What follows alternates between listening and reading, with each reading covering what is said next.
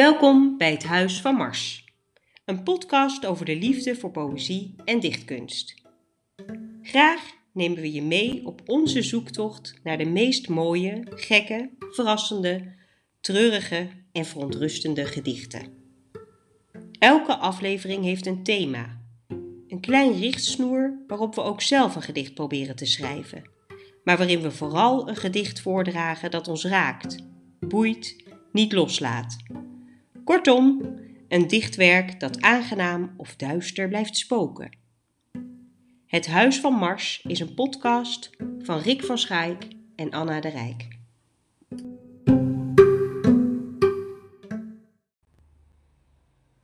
Van harte welkom bij de negende aflevering van het Huis van Mars. En eh, vandaag hebben we poëzie uitgekozen die raakt aan het thema eenzaamheid. Ja, hey, en we zitten lekker hier eh, bij jou met Kava. Zeker. Zoals Mooie eh, fles. Silke en Laura het ook doen hè, bij de Ja, volksjury. de volksjury, alleen. Allee, ja. Ja, dus cheers. Ja, proost. Mo- mooie, mooie kava. Hey, en het was eerst gewoon. We zitten hier Dik pak sneeuw. eenzaam, laten we dat zeggen. nee, dat sowieso niet. Maar het was eerst gewoon een heel dik pak sneeuw. En nu Ja. zitten we gewoon eh, Ja. buiten of de, met de ramen open, krokussen. Heerlijk. Krokus aan de overkant. Ja, bizar. Ja, Ja. Nee, het ziet er weer prachtig voorjaar uit. Ja. Dus zowel het weer als eh, de stemming hier aan tafel is niet bepaald eenzamig. Nee, En toch gaan we het erover hebben. ja.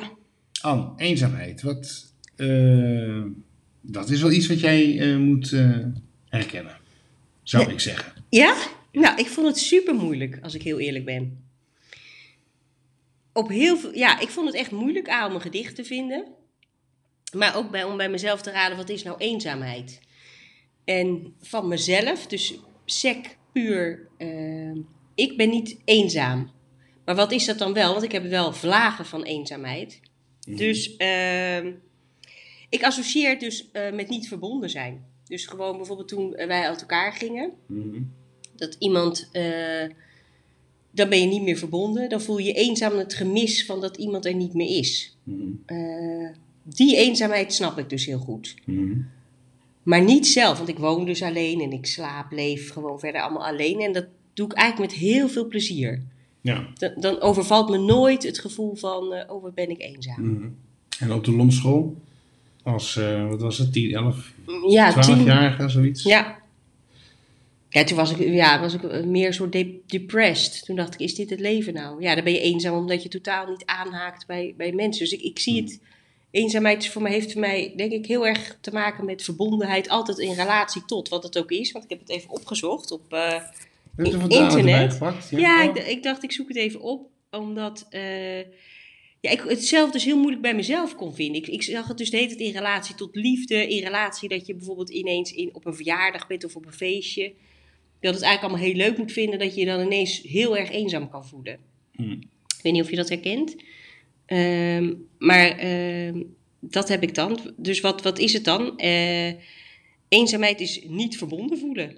Je ervaart een gemis aan een echte emotionele band met anderen. Mhm. Eh, dus daarom snap je ook waarom je dan ineens eenzaam kan voelen. Als je dan ineens denkt, ja, wat heb ik eigenlijk met deze mensen? Mhm. Met de gewone... Dus dat vond ik wel een... eh, Mhm. ja. En eh, meer dan een miljoen mensen in Nederland zijn eenzaam. Die hebben dat opgegeven. Mhm. Dus er zullen ook heel veel mensen zijn die het niet hebben Sowieso in het Westen, denk ik. Ja, denk je dat het meer... Ik denk dat het echt een Westerse ziekte is. Ja. Eenzaamheid. ja. Ja. En ehm, wat heb jij met eenzaamheid? Nou, ik, ik, ik label dat helemaal niet zo negatief of zo, voor mezelf. Want vanuit eenzaamheid kun je ook gewoon goed gefocust zijn. En ook gewoon heel tevreden zijn met jezelf. Dat is ook niet iets wat ik eh, een probleem vind, eerlijk gezegd. Maar zo- zoek je dan eenzaamheid meer in melancholie?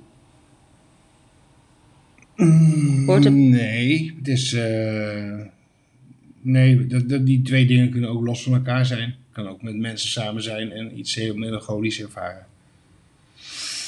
Dus nee, maar ik, ja, wat eenzaamheid is, dat, dat weet ik denk ik wel. Maar het heeft me nooit zo eh, bij de strot gegrepen of zo. Of buitenspel gezet. Of, eh, ja. Ja, Rachel heeft dat het bij mij wel. Hm. maar dan even heel heftig. Mhm. En nu kan ik me dus moeilijk voorstellen dat het zo was. Het vervaagt Mhm. dus ook blijkbaar. Ja, ja. Ja, ja, nee, dat begrijp ik. Het, zijn echt, het hoort bij een bepaalde fase. Ja, dan kan het je echt bij je strot pakken en dan ben je Mhm. eigenlijk niet in staat Mhm. tot je gewone leven. Mhm. Maar om het daarna dan weer terug te halen, dat vond ik dus eh, best lastig. lastig. Ja. Ja, dat, eenzaamheid is ook wel een begrip wat ik niet zo op mezelf heb geplakt eigenlijk. Wat ik altijd wel op anderen heb geplakt. Oh. Waarvan ik denk dat het overkomt een ander. Ja, Of ik meen het te zien. Terwijl diegene misschien helemaal niet eenzaam is. Maar dat ervaar ik dan. En daar krijg ik dan wel een soort verdrietig gevoel van. Voor hem of haar. Die dat in mijn ogen zou zijn. Dat is wel grappig. Maar, ja. Dus ik herinner me dat ik nog eh, met een overnomen, toen ik vier jaar was, eh, pannenkoeken ging eten bij de Vier Balken, pannenkoekenrestaurant hier in Arzuilen. En dan had ik uitzicht op een mevrouw die alleen aan een tafeltje zat. En dan ging ik het bosje bloemen dat op ons tafeltje stond eh, bij haar brengen. Dus eh, van kinds af aan heb ik zeg maar wel sterk een gevoel van de over de eenzaamheid van de ander of zo. Toen wij op reis gingen naar Ierland, toen eh, was er ook een meneer alleen op die boot. En toen zei ik ook tegen jou van nou, daar gaan we koffie mee drinken. Ik projecteerde heel erg dat die man eenzaam was. En hij was inderdaad, bleek later ook weduwnaar geworden dat jaar. Maar ja, ik projecteer dat op hem. En waarschijnlijk komt er iets van die projectie wel vanuit mezelf. Ja, terwijl het toch wonderlijk is, want je bent niet, ik zou jou echt niet bestempelen als een eenzaam persoon. Nee, nee, ik ben niet eenzaam en ik heb er ook geen last van. Maar misschien dat er toch wel aspecten zijn, sommige aspecten zijn die ik voor mezelf ook niet zo eh, bestudeer. Het valt Nee. me wel altijd op in anderen. Ja, nee, we Dus- hebben er eh, veel eh, leuke gesprekken aan mogen voeren. En ook eh, dat je het altijd gelijk opmerkt. In een hele volle boot of zo zie je altijd degene die alleen zit. Dus Dat grijpt me ook wel aan. Dus Ja. in die zin heb ik er wel iets mee. Want Ja. het grijpt me ook aan. Als ik voor mijn werk naar een middelbare school in de polder moet om daar te spreken met een tienermoedertje van 14 of 15. En ik zie op, de, op het schoolplein een jongetje alleen aan zijn broodtrommel zitten. Dan grijpt me dat veel meer aan dan het gesprek wat ik te voeren heb, gek genoeg. ja, dat is wel gek, ja.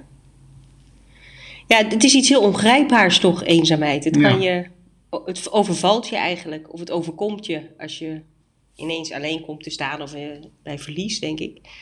Ja, te hopen dat je zo, dat snel, zo snel mogelijk eh, weer verder kan. Ja, ik zou er ook geen haast mee maken, maar eh, nou, het is niet echt een lekker gevoel. om het ongrijpbare te grijpen hebben we poëzie nodig. Ja. En jij hebt het eerste gedicht uitgekozen. Ja, klopt.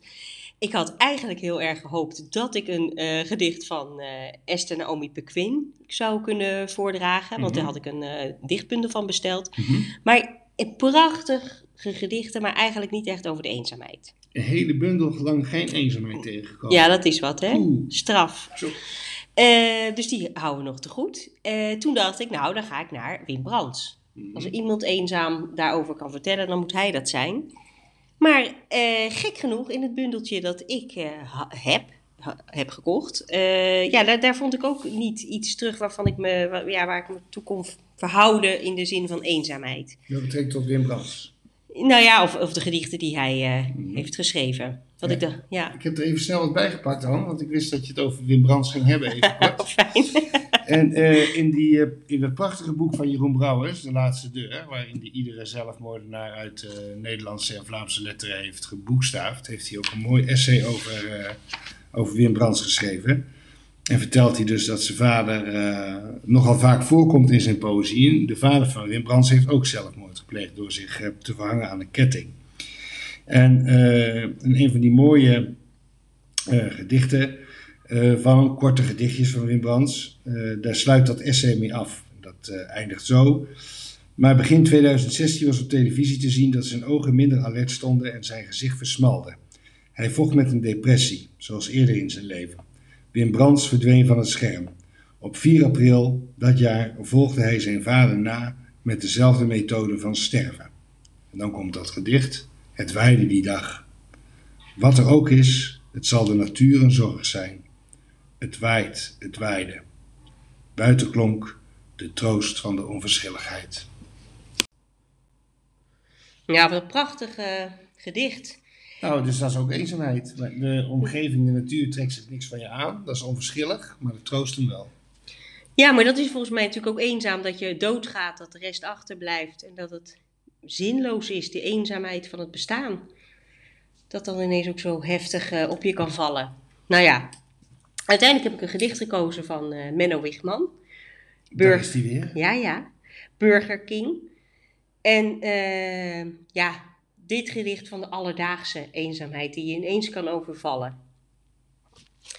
Burger King.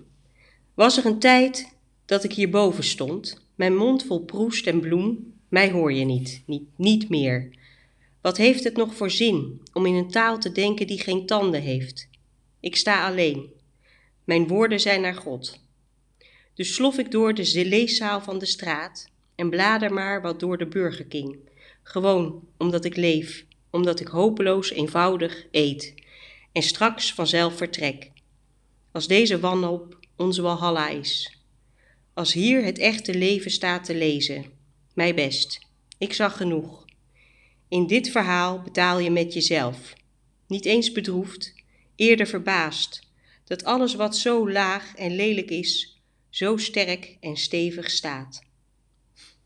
Ja, het is chockerend. Vind je? Ja. Ja, tuurlijk. Ja, Ja, tuurlijk. ja. mooi eind hè? Ja, het is absurd. Ja. Alles wat oppervlakkig is, staat stevig. En alles wat diep, diepgang heeft of mooi is, is kwetsbaar. Ja, Zo is het. zo is het. En dan zit je toch weer met je mond Ja. vol eh kledder bij Ja. de burger. Ja, ik vind het fantastisch gedicht. Heel mooi. Het is uit eh, zwart als ik al verjaar. Ja. Eh, ja. Top. Nou Rick, Nou, Anne. wat eh, ga je, wil je gelijk door of wil je nog iets... eh, Nou, ik wil nog even zeggen dat ik van de week, eh, toen wij deze podcast-aflevering aan het voorbereiden waren, toen was ik op weg eh, naar de rechtbank en toen kwam ik over het station. En dan vond ik in de gratis bibliotheek terug een boekje wat ik lang geleden had. Ik weet niet waar het nu is, Anne. Ja, ik denk dat ik hem ergens in de kast... Het komt me super bekend Ja, voor, maar ik ben geen buug. Het is, het is het boek van Boudewijn Buug. Heb ik weggegeven? Nee. Daar zul je wel weer lampenkappen van hebben gemaakt. Zoals je van andere mooie boeken mooie lampenkappen hebt gemaakt. Maar mocht je hem nog tegenkomen ergens in huis dan? Ja, Maar eh, deze heb ik dus weer terug. Eenzaam, eenzaam heet het boek. En het is het vervolg op zijn eilandenboek. Dit gaat ook over eilanden. Waar mensen, waar gekke vuurtorenwachters horend dol worden. eigenlijk is een eiland aan zich ook al eenzaam, hè? je bent van de We zijn wereld. nogal van de eilanden. Tenminste, Ja. we zijn er zo vaak heen geweest. Ja, Dus dat is ook wel een kenme- kenmerk wat we delen. ja, En eh moest ik ook even denken toen ik dat weer in de inleiding las over die gekke vuurtorenwachters. Aan de prachtige film The Lighthouse, wat vorig jaar, eh, eh, die vorig jaar in de bioscoop was. Ja. En die heb ik nog met Hans bekeken. En dat gaat ook over twee vuurtorenwachters die een paar maanden dat zaakje op zo'n rots eh, brandende moeten houden. En eh, in de eenzaamheid eh, echt gek worden. ja. Maar je hebt wel heel veel boeken over eenzaamheid. En eh, daar, daar zou ik... Raar genoeg de- denk je van eenzaamheid is heel erg dichterswaardig. Maar dat is toch lastiger. Ik denk in verhalen dat je meer het hele verhaal meeneemt Mhm. van iemands groei. Of de verwijdering daarvan. Maar mooie... De maatschappij komen te staan. Hey, even over dat eh, winkeltje. Bedoel je die, die eh, op het station? Op het Centraal Station. Dat vind ik altijd zo'n eh, troosteloos boeketje. Ja, maar dat is dus wel leuk. Daar loop je dus aan voorbij. Nee, Daar nee, liggen nee. Dus prachtige boeken Ja, in. Hartstikke Ik heb leuk. hem weer terug. Nou, van fijn. En als jij van de rest van de serie geen lampenkap hebben gemaakt, dan zie ik ze graag. ja, lampenkappen maak ik niet zoveel. Maar ik heb ook een gratis Ja, die heb je al boekenwinkeltje. een paar keer gemaakt. Hè. Daar staat bijvoorbeeld Ja. een uh, verzameld werk van Dickens. Charles Dickens in een lampenkap. Hartstikke leuk. Ja, mooi geïllustreerde versie. Maar eh, alle gekkigheid op een stokje, Rick. Eh, wat heb Nou, jij? Het is, eh, is helemaal geen nee. gekkigheid, want je hebt het echt gedaan. ik heb het echt Ja. gedaan. Ja. Ja, guilty as Zulke charged. gekkigheid is het. Nee. Welke heb jij Ik heb een gedicht gekozen, me dunkt, waar behoorlijk wat eenzaamheid in zit. Maar ook het goddelijke, ook het spirituele. Ik heb gekozen voor het mooie, prachtige, korte gedicht van Gerard Reven, Dagsluiting.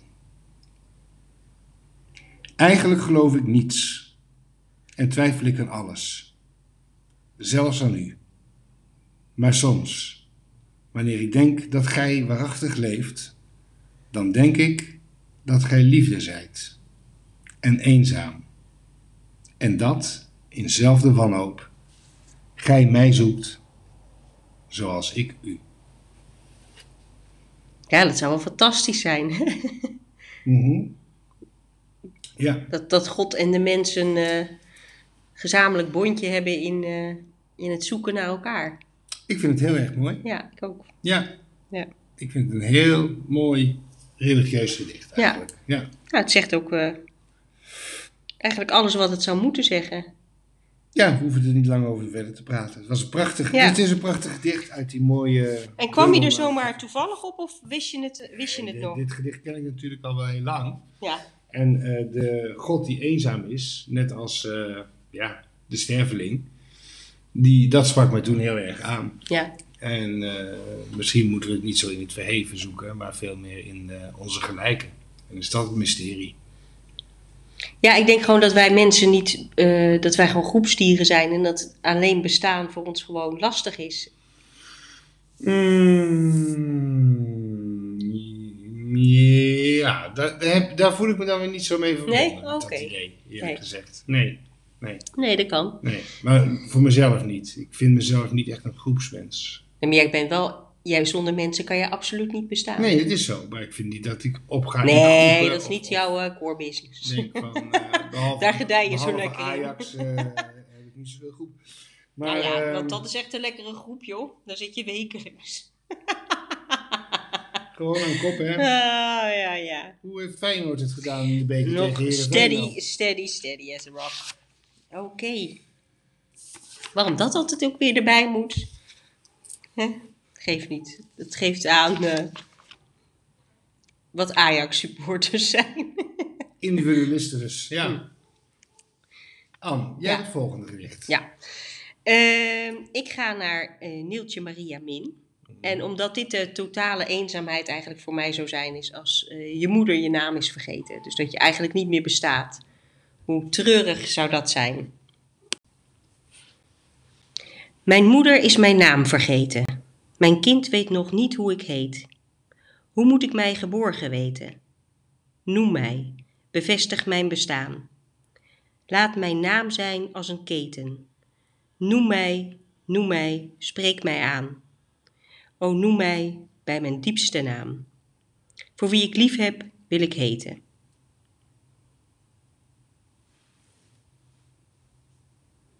Ja, dat- noemt het, het, het is een prachtig gedicht. Jij noemt het het ultieme eh, gevoel van eenzaamheid als je moeder je naam vergeet. Ja, of mensen die je dus lief eh, hebt. Dat je.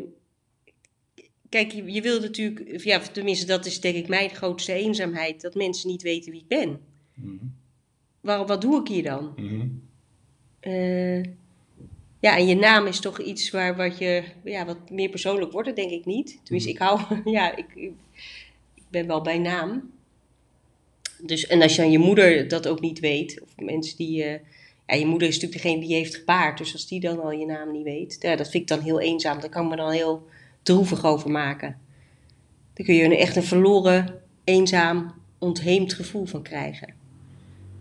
Stel je dat al bij voorbaat voor of, eh, Nee, maar dat. ehm, of is het aan de hand? Of, Nee, het is, eh, eh, maar eh, nou ja, als je er dan over nadenkt van wanneer ben je eenzaam, heeft dat bij mij dus altijd in relatie met andere mensen te Mhm. maken.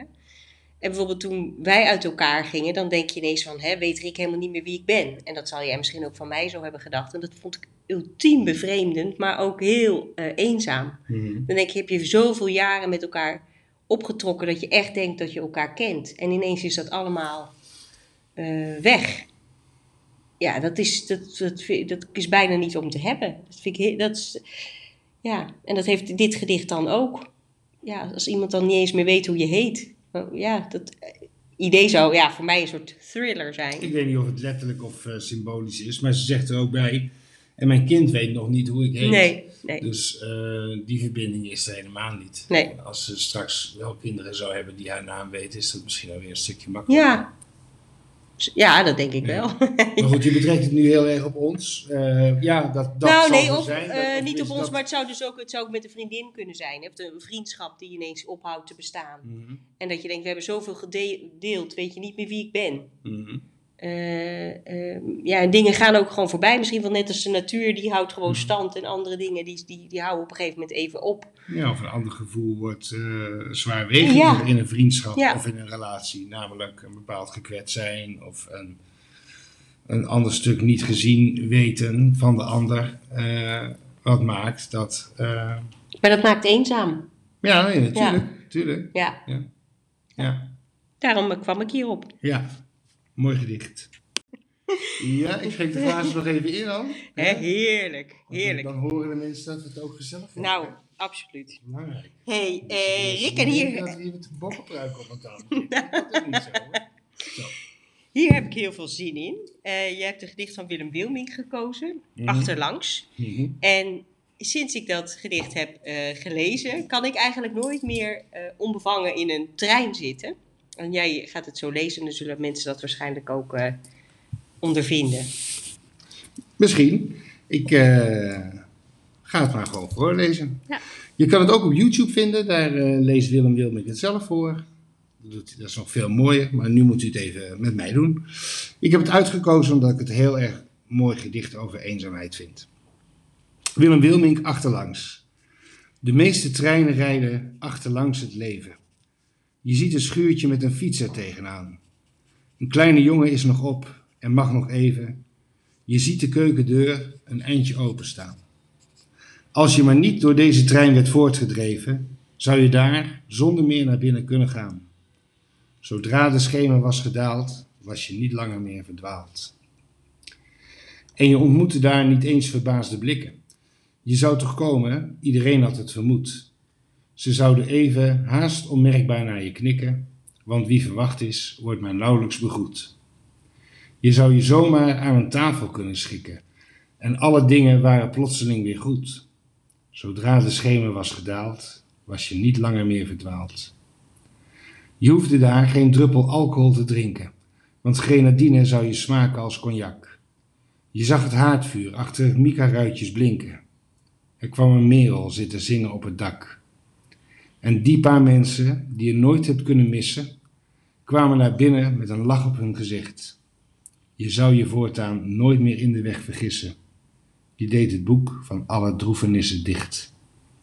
Maar ach, de trein is doorgegaan en kilometers daar vandaan. Ja, prachtig. Wat ik, wat ik, eh, ik associeer dus, eh, dus toen ik het gedicht zelf voor het eerst eh, las, associeerde ik het ook met een beetje gezellig. Hè? Dus dat je, Ja, Langs de Mika-ruitjes, vuurtje, ja, merel. dat je, nou ja, dat je, en dat je even eh, in iemands leven kan kijken, turen, hoe hebben zij het in hun huis voor Mhm. elkaar. En jij hebt het natuurlijk gelezen van achterlangs, dat de mensen ach- een achterlangs leven hebben. Ja, Bedoel beide hoor, ook dat. Dat het, is figuurlijk ook dat sfeertje. Eh, de keukendeur die open staat, Ja. waar je genood bent, waar je binnen kan komen. Maar het is natuurlijk ook symbolisch dat je soms een beslissing neemt, een weg gaat, of je vergist in de weg, wat menselijk is, vergissen volgens mij.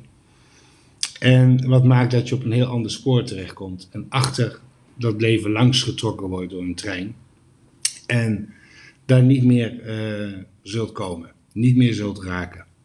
En dus het boek met die droefenis open blijft, Ja. een open wond blijft. En dat is wat ik eh, heel erg mooi vind aan dit gedicht. Ik kan er twee, drie kanten mee op. Ja. En ik hoorde toen ik tien was, want toen, eh, toen had mijn, hadden mijn ouders de LP van Herman van Veen, eh, Zolang de voorraad strekt. En daar zingt Herman van Veen dit, dit mooie lied. Eigenlijk wel Dus- een goudschat ook, hè, die Herman van Veen. voor mij wel. die, ja, al die mooie teksten. Ja. Ja. en, en, Of nou, die die gezongen heeft van en ook andere dat mensen. het mooi zong. En, en wat hij van anderen bracht. En als kind vond je dat toen ook al... eh, Heel droevig. Ja? Een heel droevig lied. Ik begreep, Oh. eigenlijk, ja, heel gek, maar ik begreep meteen waar hij het over had. Dus, Ja. dus het heeft toen gelijk ook die connotatie wel met Heel eenzaamheid. erg. eh. Een heel droevig melancholisch lied. Ik luisterde dit heel graag. Ik was ook altijd blij als die voorbij kwam. Eh, maar ik heb dus al bijna vanaf mijn tiende dan in treinen gezeten. En als ik dan keukendeurtjes zie of achter huizen ga, dan denk ik bijna altijd aan dit gedicht, aan Ja. dit lied. Maar associeer je ook nog wel iets van dat je er wel naar binnen zou kunnen gaan? Ja, want ik denk dat mijn leven over het algemeen zo is dat ik eh, het geluk heb overal binnen te mogen komen. En overal te, binnen te kunnen komen. En ehm, En anders is geluren of observeren ook al heel... precies, en dat doe je dan weer vanuit een bepaalde eenzame rol. Ja. Als je Ja, dat kan je niet... eh, bezig bent. En een eenzaamheid geeft ook, een zelfverkozen eenzaamheid, of, of geeft ook een bepaalde concentratie die ik heel erg prettig vind. Je kan meer beschouwen, je kan meer inzoomen.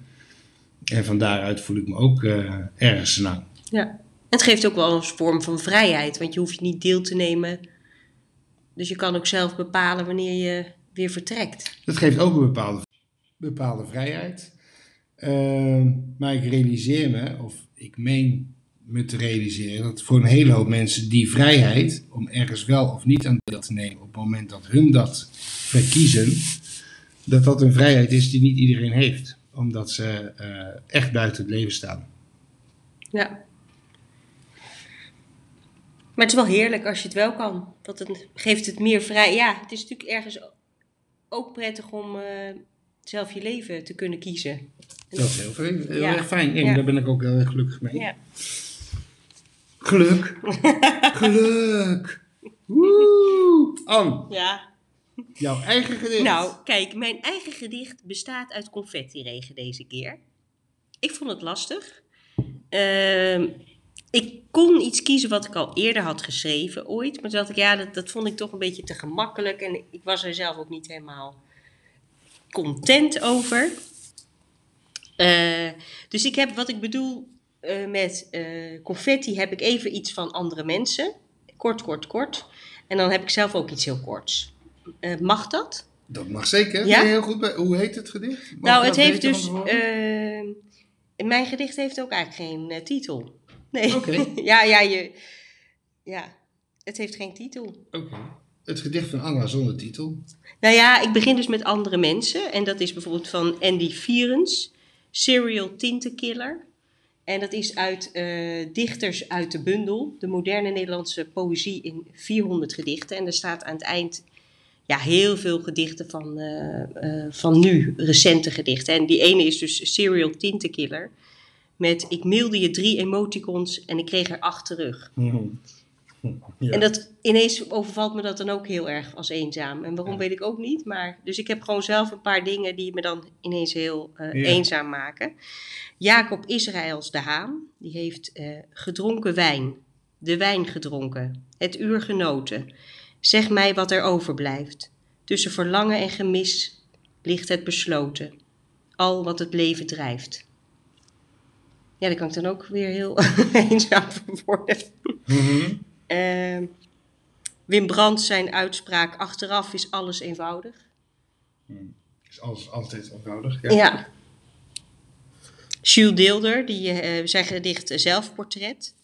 Soms zie je je zitten, bleek en sereen. Hier en of ginder, alleen of alleen. Prachtig. Ja. Prachtig, ja. En uh, toch nog is ook een gedicht. Dat kwam ik mm-hmm. ergens tegen, maar ik weet niet van wie het is. Dus misschien, nou ja, als iemand het weet. Dan moet ze maar even mailen. Ja.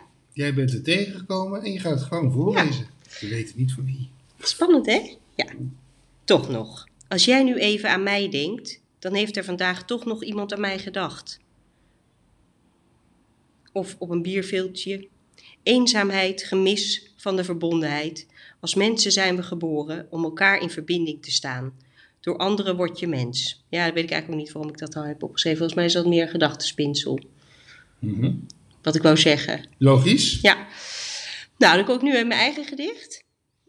Um, wat als haast niemand je zal opmerken? En is dat erg? Het is een gedicht, maar het is ook een filosofische vraag, denk ik. Ja, dat is denk ik mijn ergste eenzaamheid. Dat je niet opgemerkt ja. wordt? ja. Vind je dat angstig? Ja, ik denk dat ik dat wel mijn... ja. Ligt dat op de loer dan? Nou, ik denk dat ik daar ook altijd mijn best voor doe dat dat niet op de loer ligt. Dat je niet, op, dat je niet onopgemerkt blijft? Ja. ja. Maar is het eigenlijk erg als je onopgemerkt blijft? Weet je wel, wat is het eigenlijk? Wat, wat, wat voor... Ja. Nou ja, dat... dat uh... ja. ja, door de mensen die belangrijk voor je zijn, is het toch wel prettig om opgemerkt te worden. Ja, maar stel nou bijvoorbeeld dat, dat jongetje met die broodtrommel op het schoolplein met de boterham pindakaas. Hij wordt door jou opgemerkt, hij weet niet dat die wordt opgemerkt, maar is dat erg? Moet je... Ja, ik vind dat daar zit nee, dus... ik denk nee, niet dat dat erg is. Nee. Ik uh, hoop alleen dat die jongen, die nu inmiddels waarschijnlijk uh, ruim volwassen is, uh, iets gevonden heeft waar hij onderdeel van een groep is. Ja. Al is die groep twee of drie, dat maakt niet uit. Nee. Maar dat hij ergens in opgenomen wordt. Meer dan dat hij toen was toen ik hem zag. Ja. Dat gun ik hem. Dat ik ook. ieder mens. Ja.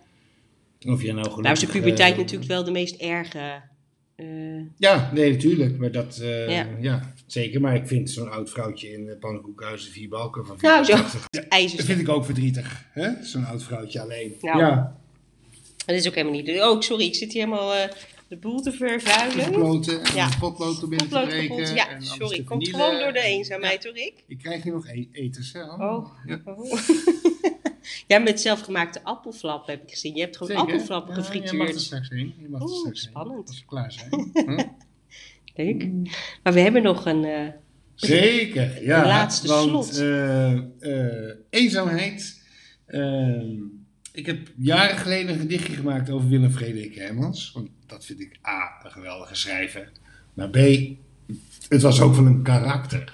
joh, En ook iemand die eigenlijk zich verborgen moest houden en zich niet aan lange vriendschappen kon wijden, om maar vanuit die loopgraaf eh, zijn oorlog te voeren. Waar die, eh, ja, iedereen die dichterbij kwam, die kreeg een oorvijg. Dus het. het was Ja. eigenlijk ook eh, de zelfverkozen eenzaamheid, want je kreeg hem van kledden, de kladden, Ja. de klatsen om je oren. Ja, precies. En heel vaak als ik dan eh met heel Behalve zijn vrouw natuurlijk, hè? Eh, nee, Emmy, Emmy die is, was, eh, altijd... eh, ja, maar goed, eh, dan had hij helemaal niemand. Nee, er, er moest toch iemand iemand voor zijn hem die de thee die het inschonk. eten kookt en, en, zijn- en zijn sokken stopt dan. Maar nee, dat, dat doe ik haar mee, de, mee tekort. Dat is flauwkul. Dat is, nee, dat is een beetje een flauw grapje. Ja, Emmy is gewoon heel een vrouw leuk. die het niet meer is. Ja. Ehm, maar goed, als ik dan met heel veel plezier en eh, satanisch plezier zo'n boek van eh, Willem Frederik Hermans las, en ik had een hoofdstuk uit of zo, dan draaide ik even het boek om en dan keek ik naar de foto op de achterflap. En in het boek van Oek de Jong, Het glanzend zwart van Mosselen, heeft hij een essay geschreven over die portretfoto's die Hermans van zichzelf liet maken voor op die achterflappen van die boeken. Ja, Oek, die kon er ook geen genoeg van krijgen, hoor, precies. van Hermans. en Hermans die staat daar natuurlijk zeer Gewichtig. Gewi- nee, nee, nee, helemaal niet. niet? Nee, vals, afstandelijk, met een donkere grijns, donkere ogen. Nou, daar gaat het essay over, daar hoef ik niet helemaal voor te lezen, maar het slot lees ik wel even voor. Dat is erg eh, treffend. Er bestaat een bekende foto van enkele toonaangevende Franse schrijvers uit de jaren 50. Samuel Beckett, Nathalie Sarraute en Alain Rob Guillet. Ze staan er onder andere op. Een opgewekte indruk maakt het gezelschap niet.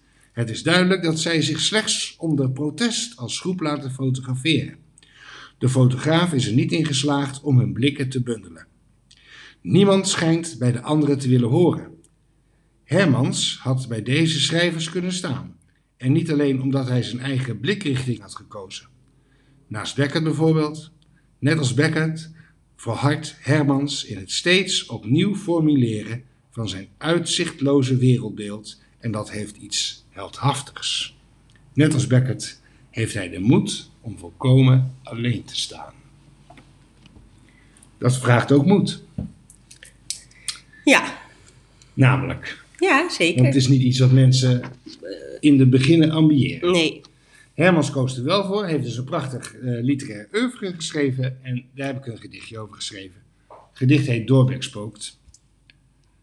Voor de nachtlamp doven gaat, sla ik open. Zie zijn gelaat, diep in kraag, mond vol gas. Braken sluipen in Lux- Luxembourg, in Groningen bij verminkte hoer. Zijn schaterlach van brekend glas. Nooit meer slapen, mistig spoken, helden straffen, geleerde koken. Doorbek voor eeuwig verhullen. Ik proef zijn verzuurde wraak, adem diep in zijn zwavelsmaak, tot mijn lippen venijnig krullen. ja. Mhm, zo is het, zo is het. Dus eh, Hermans is wat jou betreft de eenzaamste. Nou, een van de. En eh, ja, die, die, ja, hij heeft er wel hij heeft het eh, heel Nee, bewust heeft dat- opgezocht. klopt. Ja, hij heeft het erg bewust opgezocht. Ja. En van daaruit heeft hij zijn oeuvre, denk ik, nog wat eh, scherper kunnen slijpen. Zeer tot mijn genoegen.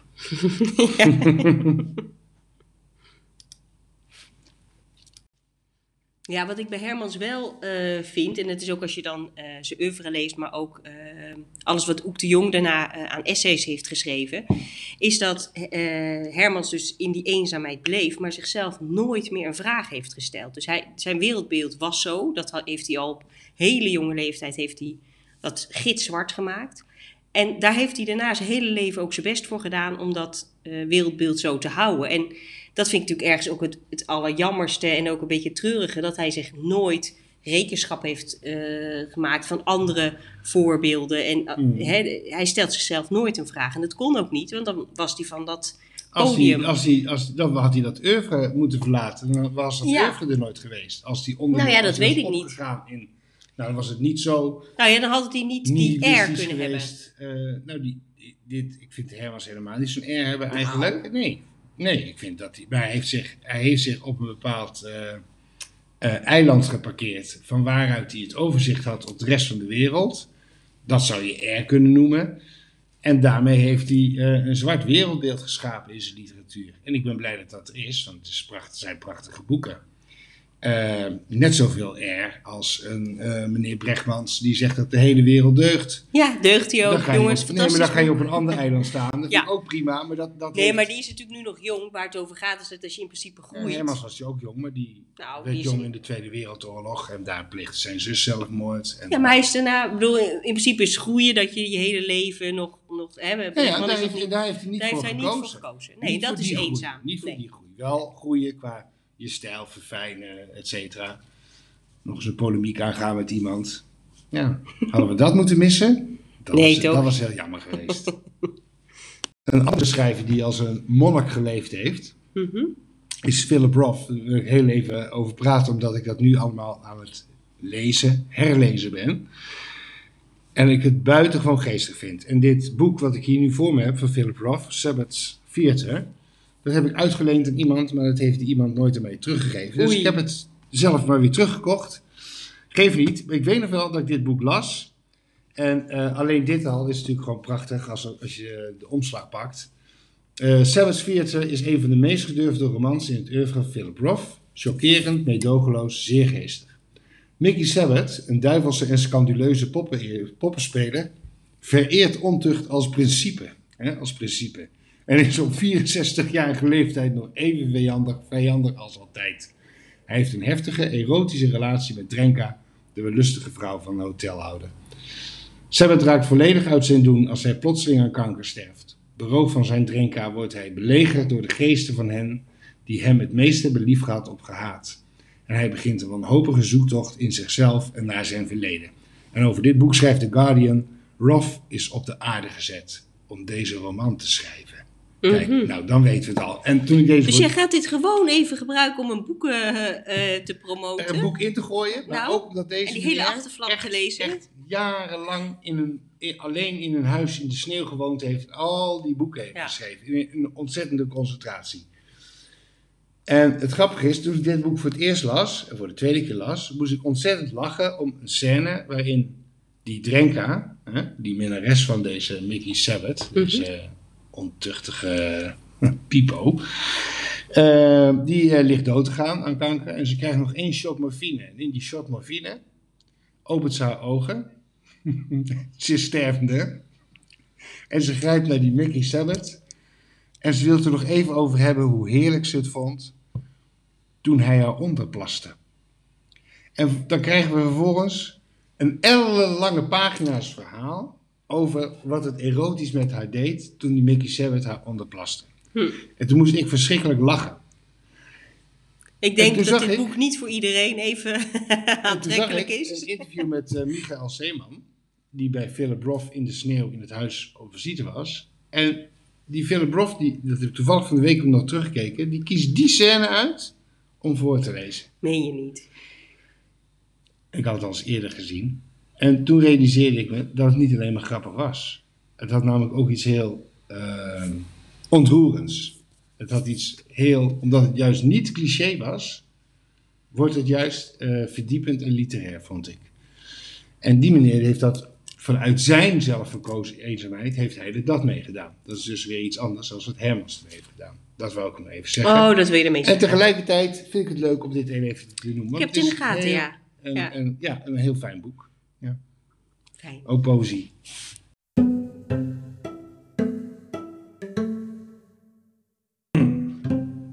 Als er dan zo'n eh, fijne boekentip is van Philip Roth, Rick, kan ik ook misschien nog even zeggen dat er eh, door Dirk de Wachter eh, ook een aflevering is. Op 21 februari. Dat is en vandaag. dat is vandaag, ja. Om eh 11 uur, NPO 2. En anders kun je terugkijken op, op uitzending gemist. Maar waarom is dit een tip? Omdat het Mijn eenzaamheid jouw zorg heet. Precies. Dus precies eigenlijk in vandaag van de dag eh, Direct te Dirk te wachten. wachten. Voor aanstaande Precies. Vlaamse psychiater. Hè? Ja. Oh, hey, en dan zijn we we aan het... mogen graag naar hem luisteren. Ja, zeker. Dan zijn we aan het eind gekomen. Slot. Ga ik zo lekker een appelflapje van jou eh, Ja, nemen? Heerlijk. Ook een slag het kan niet op hoor. Heerlijk. En eh. Feest de eenzaamheid. eh, mocht je nou luisteren en een heel mooi gedicht hebben... of iets wat je graag zou willen dat wij zouden willen voordragen... nou, dan kun je dat natuurlijk mailen naar Rick van Schaik, info at Rick van Schaik. Ja. .nl. Doe maar gewoon naar info.rikvanschrijf.nl ja. Info at Rick van Schaik, ja. Of Of Anna de Rijk at hotmail.com. En dan eh, kunnen we dat ook een keer eh, behandelen of daar een thema van maken. Ik weet niet of we al een thema hebben van volgende Nee, keer. nee, ik dacht iets van poëzie. Ik dacht poëzie. poëzie als poëzie. Als poëzie. Ja, tiende aflevering Poëzie-podcast. over poëzie. Er Aflevering. is veel over. Poëzie. Ja, Hmm. er is veel over geschreven. Ben ik Over achtergekomen. poëzie geschreven. Ja, maar we kunnen ook hedendaagse, hedendaagse poëzie. Hmm. Alle, alledaagsheid. Alledaagsheid der dingen. Heden. Heden. Heden. Nou, maar goed, we gaan het zien. Ja. We hoeven dat nu niet in de Nee, hoeft ook niet. oké. Even eruit te stappen. Komt vanzelf goed. Zo is Verrassende wijs. verrassende wijs de tiende podcast voor de volgende keer. Hartstikke bedankt voor het luisteren. Bedankt.